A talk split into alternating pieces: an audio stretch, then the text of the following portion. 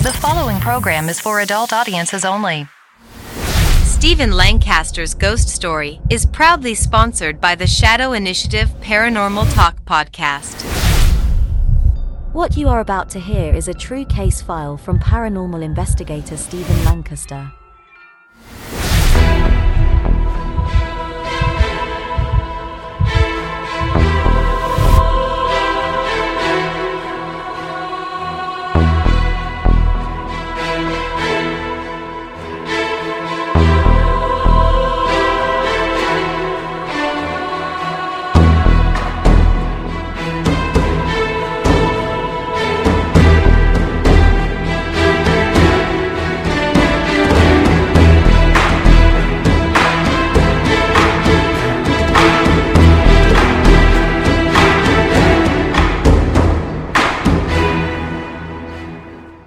Stepping on the grounds of Eidolon Fields is the closest any human being will ever get to hell and still have a heartbeat. That may sound a bit overdramatic, but a weekend on the property nearly took my life and the lives of my colleagues. We were chased out of the woods and into the fields by a pack of hyenas, unloaded clips of ammunition at something that was apparently impossible to hit, fought dehydration in 120 degree weather, survived being attacked and knocked downstairs, and walked away with some of the best evidence ever documented in favor of the supernatural. The weekend of August 5, 2011 proved to be a monumental series of days that stretched both our physical and mental abilities. We traveled to Warsaw, North Carolina to spend three days on an 85 acre former slave plantation at the request of the new owner of the property. Mr. Scotts purchased the property only a few months prior to contacting us his dream was to completely renovate the run-down and overgrown location and bring it back to the original form as it stood in 1840. Unfortunately, Mr. Scotts purchased more than an 85 acre property with three barely standing slave quarters and a run-down plantation house. Unfortunately, Mr. Scotts would never see his dream of renovating the property come to life. Mr. Scotts purchased Eidolon Fields, and it was not long before he realized exactly what that meant. The strange phenomena he started experiencing while on the property prompted him to contact my paranormal investigation team. Mr. Scotts was hearing phantom voices in the plantation house, witnessing bizarre lights across the old soybean fields, and on a few occasions believed he saw otherworldly figures both inside and outside the historic home. The discovery of human like footprints and what appeared to be claw marks burned into the ceiling of the attic was enough to push Mr. Scott into seeking outside assistance to hopefully help answer his questions about these experiences. I assembled a group of six from my paranormal team, PIT, Paranormal Investigation Team, and a German Shepherd named Dozer. The team of six consisted of former military, law enforcement, a teacher, a nurse, a private investigator, and of course, myself, a published author. I assigned Alan Bess, Christina Parker, Spencer Holland, Kalia Golden, and Jeff Miller. Every individual on this case had a strong background in paranormal research, and frankly, I needed the best I had ever worked with to even consider tackling something of this scale and nature. Upon arriving in Warsaw, I discovered the main plantation house was easy to find. The historic building stood proud on the edge of the property line. We arrived at 4 o'clock in the afternoon on Friday, August 11th. The owner had hidden the key to the plantation house for us to use for access to the building. The property was ours for the weekend, and I think it spoke volumes that he would not step foot on that property to at least get us started. The weekend ahead was going to be extremely challenging for all of us. The intense heat forced us to bring a crate full of bottled water. The elements were working against us, and in addition to that, the plantation house did not have running water or electricity. Knowing this ahead of time really helped us prepare for a weekend that required our equipment to have enough stored power to last at least three days. The team and I were roughing it for the weekend, so to speak. A case like this is a rarity when considering the preparation, environment, and physical demands. With only about five hours of solid daylight remaining, I decided to organize the team for a reconnaissance mission to survey the entire property. We needed to determine the best placement for night vision cameras, our base camp, and just to acquire general knowledge of the land. The team and I also needed to locate the three mentioned slave quarters. The entire group was present except the team's tech manager, Jeff Miller. He was in the middle of picking up and transporting our base of operations equipment trailer and all terrain vehicles. The all terrain vehicles, or ATVs, were to aid us when traveling over and through the rough terrain. I had no time to wait for his arrival. We quickly unloaded a few of the crates containing firearms, tracking equipment, and water. Backpacks were loaded with as much water as they could carry, firearms were checked, and tracking equipment was packed away in our vests. With the team ready to move, arms detail began. PIT head investigator Alan Best briefed the team on the arms detail for safety, awareness, and to emphasize the dangerous situations we could possibly encounter. His military background was essential to certain elements of this case. While Alan was briefing the team on a reconnaissance mission, I was prepping a Canon GL2 film camera to begin documenting the weekend. This would prove to be a huge handicap for me, considering that one arm had a 12 gauge shotgun and the other had a $3,000 video camera. Not only was I required to be alert for whatever the environment could throw at us, I also needed to be attentive to what I was filming. Alan finished the briefing, and armed with pistols, shotguns, and various pieces of tracking equipment, we began our trek across the old, forgotten fields. Even at five in the afternoon, the summer sun beating down on us was extremely brutal. It took us about 20 minutes to reach the edge of the fields where the thick wooded area began. The woods were believed to be the location of the slave quarters. Little did I know then that we would discover a whole lot more than that. The five of us stood at the edge of the field, completely drenched in sweat. I stared back across the field and could barely see the plantation house from the distance we had traveled. Before entering the woods, Alan gave brief and stern instruction on the mission. Alan would take point, which simply means to be at the head of the group. Per my suggestion and for documentation purposes, I requested to cover the rear of the group.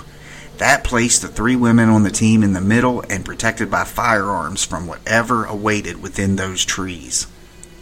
Not long after we entered the woods, the first slave quarters were discovered. Near the slave quarters was a second structure which we determined to be an old tobacco house.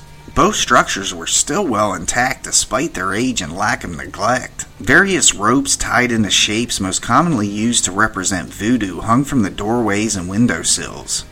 This was not uncommon considering many of the former slaves practiced voodoo. The rope symbols were meant to warn and scare off potential physical and spiritual danger. The shape of the snake appeared to be the one most commonly used in this situation. After exploring and documenting the two buildings, we pressed deeper into the woods. The time was now 8 o'clock and daylight was slowly welcoming nightfall. This was a huge concern to me, we had yet to discover the remaining two slave quarters. Finding ourselves caught in the darkness of night surrounded by thick forest in an area unfamiliar to us was not exactly a pleasant thought. Against better judgment, we decided to continue on. Before doing so, we equipped ourselves with headlamps, flashlights, and glow sticks. All cameras documenting the mission were switched over to night vision. I activated and placed a glow stick on the ground where we were standing as a visual marker we pressed on. About an hour later, we stumbled upon a skeleton of what appeared to be some kind of canine. The bones were nearly all present and still intact, which is a rare thing to find in the woods. Most of the time, random predators will rip a piece of carcass off and carry it away, but this was different. Not an ounce of flesh remained on the skeleton, which meant it had been in that spot and left alone for a very long time. The bones had no sign of an attack or damage from a man made device. The skull of the animal was easily the most intriguing aspect. Four fangs, each about an inch and a half long, were the focal point of the jaw, with two fangs on top and two on the bottom. Even dead, this animal had a very menacing and intimidating appearance. We packed up the entire skeleton piece by piece and returned to searching the woods for the remaining slave quarters. As the team kept walking, whispers asking more about what we just found only added to the creepiness of the situation. I was curious too. I mean, I was the one carrying the bones of an animal no other creature would even eat. Granted, animals are perceptive and disease could have been the cause of death. That would have certainly been a logical conclusion to explore and possibly explain why nothing ate it. About 15 minutes later, we found a small pond nestled within a wall of trees. This seemed like a good place to stop and give the team a chance to rest and to allow Dozer some much needed water. Although the sun was no longer above us, the humidity was just unbearable. I logged 98 degrees Fahrenheit at 10 o'clock on the ambient thermometer attached to my vest. As we stood close to the edge of the pond, watching Dozer splash around in the water and talking softly among one another, PIT case manager Kalia quickly silenced all of us after hearing something peculiar. Kalia had the team's full attention when she described hearing laughter just beyond the trees lining the pond. We were all silently looking, filming, and shining lights in the direction she was pointing when suddenly very vivid laughter came from behind us. We all heard it that time. Alan and I turned around and quickly loaded bullets into the chambers of our firearms. I handed my video camera off to Spencer. We heard nothing moving through the woods while we were standing there in silence, yet whatever Kalia heard laughing had somehow managed to completely surround us. The laughing was like nothing any of us had ever heard before in the woods of North Carolina. The laughing also sounded inhuman.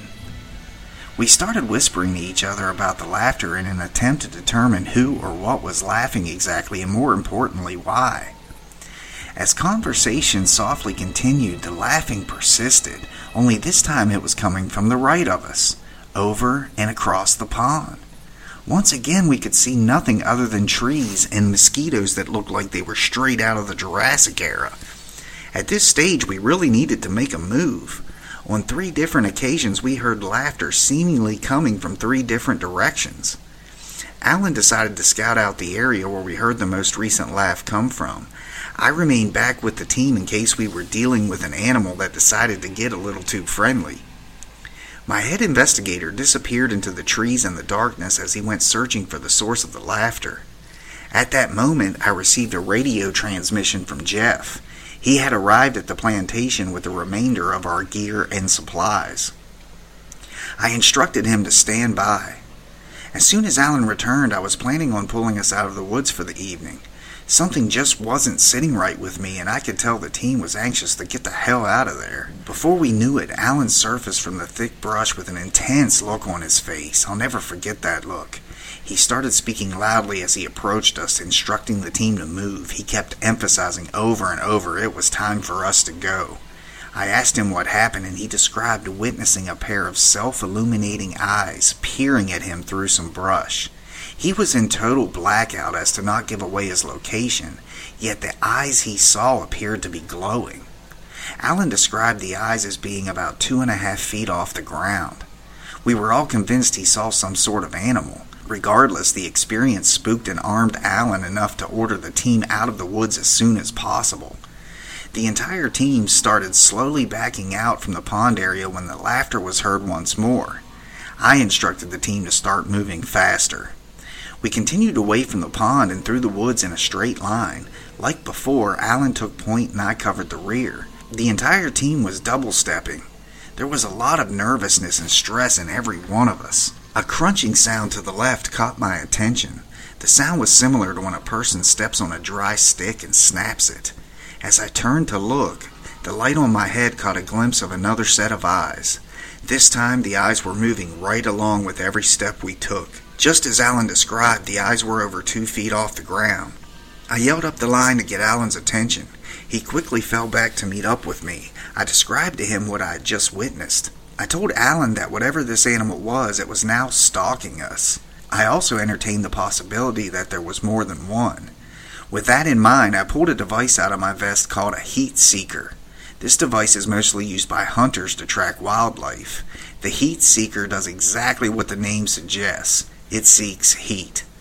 With a 900 foot range, panning the laser through the trees would detect anything that had a heartbeat. Nearly instantly, the device was registering life forms in every direction. We were completely surrounded by animals. I looked at Alan, and the only words that would come out of my mouth, well, Shit.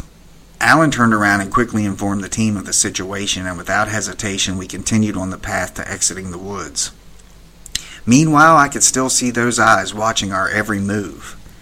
Dozer started acting very strangely. He was whimpering and pulling on his leash extremely hard. Kalia was literally being dragged along behind him. It was taking all of her strength just to hang on to the leash. Dozer was not stupid. He knew we were surrounded and being stalked by something, and he sensed it.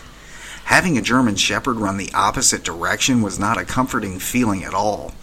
I grabbed my radio and made contact with Jeff, who was awaiting our return in front of the plantation house. I asked Jeff to bring an ATV across the soybean fields and meet us at the edge of the woods. My plan was to have Jeff escort half the team across the fields and back to safety. I could see the glow stick I placed on the ground hours earlier just up ahead. That told me we were not very far from the fields. This was a good thing. In no time, we reached the clearing and we were standing at the edge of the fields. I could hear the ATV in the distance, but we weren't out of hot water just yet.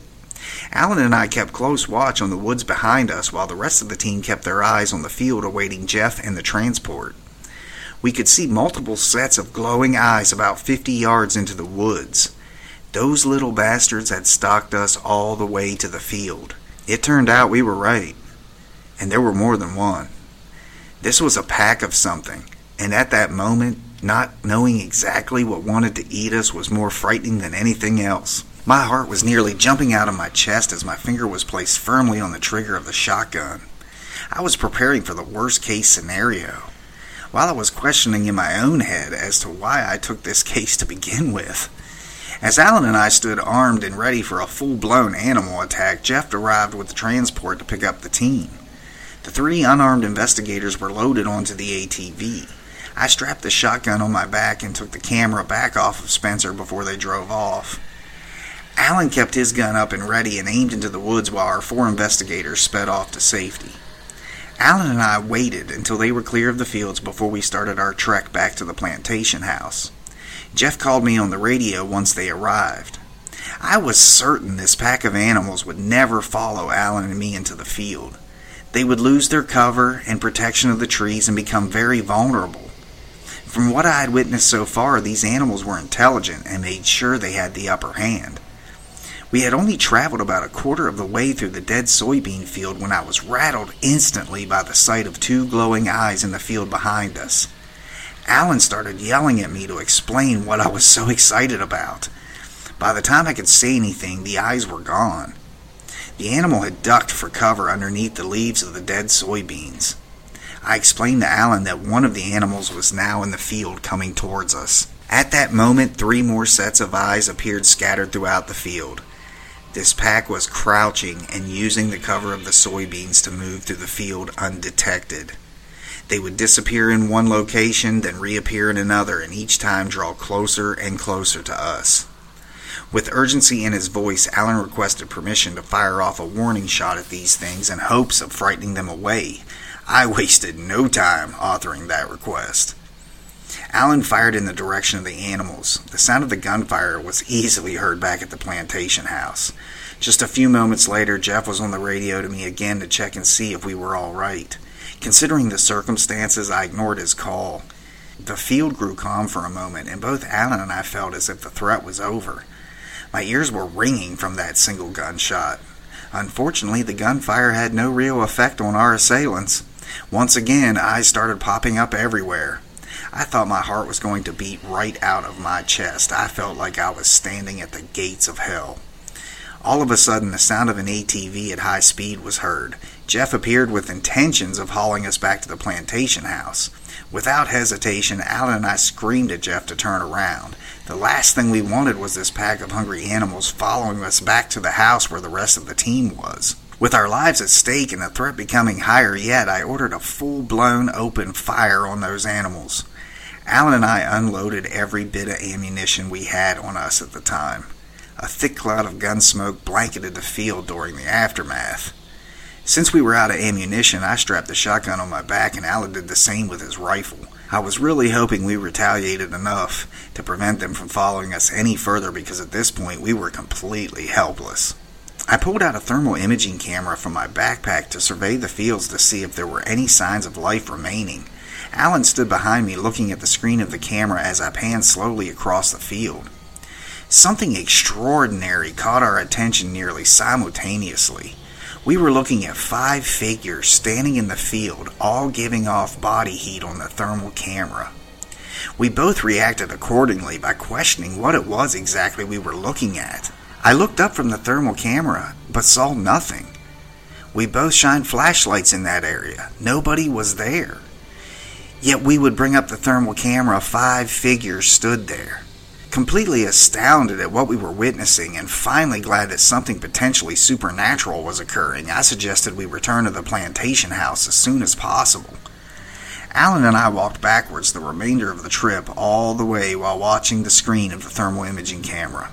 The five figures remained standing still. I turned my head to take a quick glance at the direction we were walking, and when I looked back at the camera, the figures were gone. We arrived back at base camp to find the team eagerly awaiting our return. I walked past all of them with a blank stare, completely ignoring their questions. I continued on to my truck where I had a cooler of water in the back. I stood there drinking and drenching myself in the water. Due to the exhaustion, I felt as if all but 2% of my life had been sucked right out of me. I collapsed to the ground from the heat and exhaustion and landed on my back. I stared at the night sky, pondering the recent events and what we had documented. What species was the skeleton we found? What was laughing at us in the woods? What stalked us out of those woods? What exactly were those figures caught on the thermal camera? They stood and appeared to be human, yet the naked eye was unable to see them. Was any of this supernatural? Were those dog like creatures hounds from hell? Were they shapeshifters, demons? Whatever they were, within seconds we went from fighting off a pack of some sort of creatures to filming humanoids on a thermal camera who apparently weren't there. After lying on the ground for about 20 minutes, I stood up and dusted myself off. I stared silently at my team, who were sitting about 50 feet away in a circle discussing everything that had happened thus far. As I was looking at them, I realized we all had placed our lives in danger and we still had two more days at this location. We survived the woods but failed to locate the two remaining slave quarters. It was not a complete loss, however. The skeleton, the skeleton, the personal experiences, the thermal footage proved to weigh heavy on my mind. Tomorrow we would visit the woods once more, only this time we would have a day's worth of sun to guide us. The sun would be a fortunate and unfortunate element, but certainly a necessary evil. In daylight, I was hoping to discover the remaining two slave quarters, as well as hopefully locating a carcass or two from our intense evening of firing off dozens of bullets at would be assailants. We still had the house to research as well, and that was set for Saturday evening after we spent the day on a second mission through the woods. I approached the team to find them all on their cell phones, browsing the internet, desperately trying to find an image and species that matched the skeleton we found. I could tell the team was sitting uneasy over all the unanswered questions. Alan requested I take a look at an image he had pulled up on his phone. We walked away from the others and kneeled down by the skeleton. Alan placed his phone with the image next to the skull lying in the grass. Sure enough, the image he had pulled looked disturbingly similar to the skull on the ground but the image he had pulled up was that of a hyena. Both of our jaws dropped at the thought of a pack of hyenas living on an abandoned plantation in North Carolina. I had heard stories in the past about American hyenas, but the majority of those stories was rooted in cryptozoology and never had any real proof to back them up. But it only looked similar. It was the closest thing we could find. Of course, if it was hyenas we were dealing with, that would have certainly explained the laughing we heard prior to being chased out of the woods. But this was all entirely unlikely. People think I'm crazy enough as it is, chasing ghosts and monsters, and the last thing I needed to do was parade around claiming we were stalked by a pack of hyenas in North Carolina. I could not deny the photograph Alan had on his phone matched the skull, or at least was very similar. I needed more validation than that. I snapped a few pictures of the skull myself and from my cell phone emailed an anthropologist and research collaborator. I wanted to seek an outside professional opinion on what we possibly could be dealing with here. Alan and I found our way back to the team and I instructed everybody to turn in for the night. The following day was going to be very long and very exhausting. As the team started moving towards their tents, I stopped for a moment and looked over at the plantation house, wondering what the hell we were going to find in that house. Seven in the morning came a little too soon for me, and I had barely slept from being so sore, and even trying to sleep in 100 degree weather was ridiculous. I was the first person to emerge from the tent that morning, and the only thing on my mind was getting back out to the edge of those fields. I wanted to see if I could find any tracks, hair, or better yet, something dead to examine further. I just had to know what it was we had dealt with mainly because I wanted to be better prepared if that situation arose again. It wasn't long before Alan emerged from his tent with the same intent look of curiosity I was wearing that morning. We wasted no time gearing up with a few firearms and cameras. Our mission that morning was to return to the area we experienced the stalking creatures in hopes of finding answers to our questions. Alan and I started our long walk across the field.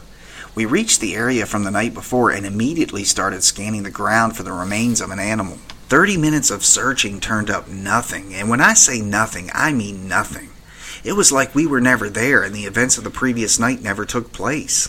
Alan pointed out that not one shell casing from all of the ammunition we fired was anywhere to be found. So we started scouring the ground once more looking for shell casings. Shotgun shells are quite large and very easy to spot on the ground, yet we found nothing. The entire previous night appeared as if it never happened but we both stood there with just dumbfounded looks because we knew it had happened. We began discussing possible theories as to how and why our ammunition had vanished. Our minds were racing with ideas. We were desperate to find a closure to this conundrum. Alan suggested that somebody or something must have cleaned up our mess to erase any and all evidence of what took place. But who would do that, and why? So the conspiracy theories started to fly. This was a very unique case, and maybe there were other people involved trying to keep the truth hidden. At that point, we just kind of had to laugh at what would be better known as an X file. Since we were so close to the edge of the woods, we decided to travel forth in search of the remaining slave quarters. After a few hours, we found what appeared to be the foundation of an old building. This was most likely the missing slave quarters, but in its current state rendered it useless to us. We returned to base camp to report to the others our discoveries, or depending on how you look at it, our lack of discoveries. Alan explained to the crew that all of our ammunition was gone, and not a single body of an animal was located. Furthermore, no animal tracks and no tracks of our own were even evident. Even the ATV tire tracks did not exist. This newly found information placed every member of the crew and their brains on overload. I decided that until we were able to figure out what exactly was happening in the woods, it would be best for us to shift our focus to the plantation house. We spent the rest of the day preparing our gear and discussing the upcoming evening investigation into the old house. Later that evening, I received a response from my anthropologist friend concerning the skeleton we had found. She said that without question it was definitely some form of canine, however, she was having trouble narrowing down its exact breed. She did agree that the similarities between our discovery and a hyena were disturbing, interesting, and haunting. This did not ease my mind. There I stood closing in on night two of the investigation, and we still knew nothing of these creatures that chased us out of the woods. When you can't find an answer, you call that paranormal. I'm certainly not saying that we experienced hounds from hell or devil dogs, although those entities did come up in conversation among the team. But something was out there, and it was desperate to remove us from the forest by any means necessary. I knew what we experienced was real. The self illuminating eyes, the five figures in the field, and the smoking guns were all documented. Believe me, I am right there with you thinking all of this sounds totally absurd. If I had not witnessed it with my own two eyes, I would have never believed it. What concerned me now was what we would find in the house itself. As nightfall approached the team, I prepared dinner on an open fire to fuel ourselves for the long night ahead. We were eating and chatting when Christina noticed something bizarre. She quickly gathered our attention and pointed out to the strange lights that was coming from inside the house. We all sat there staring at the house. Through the window, you could see what appeared to be people walking around with flashlights from room to room. We were the only people on the property, so it was very easy to rule out actual human beings with flashlights being what we saw emitting from the windows. This, of course, intrigued us and sparked even more excitement about the upcoming investigation. Then, without warning, both Christina and Alan saw a bright white light about the size of a basketball fly from one of the campers and into the fenced yard of the plantation house. Alan and I quickly jumped the fence and ran full force into the yard in an attempt to find the light. As we stood in the grass, we noticed a similar light coming from the middle of the fields. We wasted no time jumping the fence once more and running straight towards the glowing sphere. But it seemed no matter how hard we ran, we never grew closer to the light. Eventually, the light was gone. We arrived at the middle of the field where we believed the light to have vanished. I stopped Alan and quickly asked him to listen.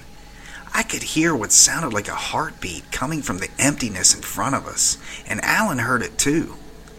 What exactly did we chase into that field? Did we witness an authentic spirit orb?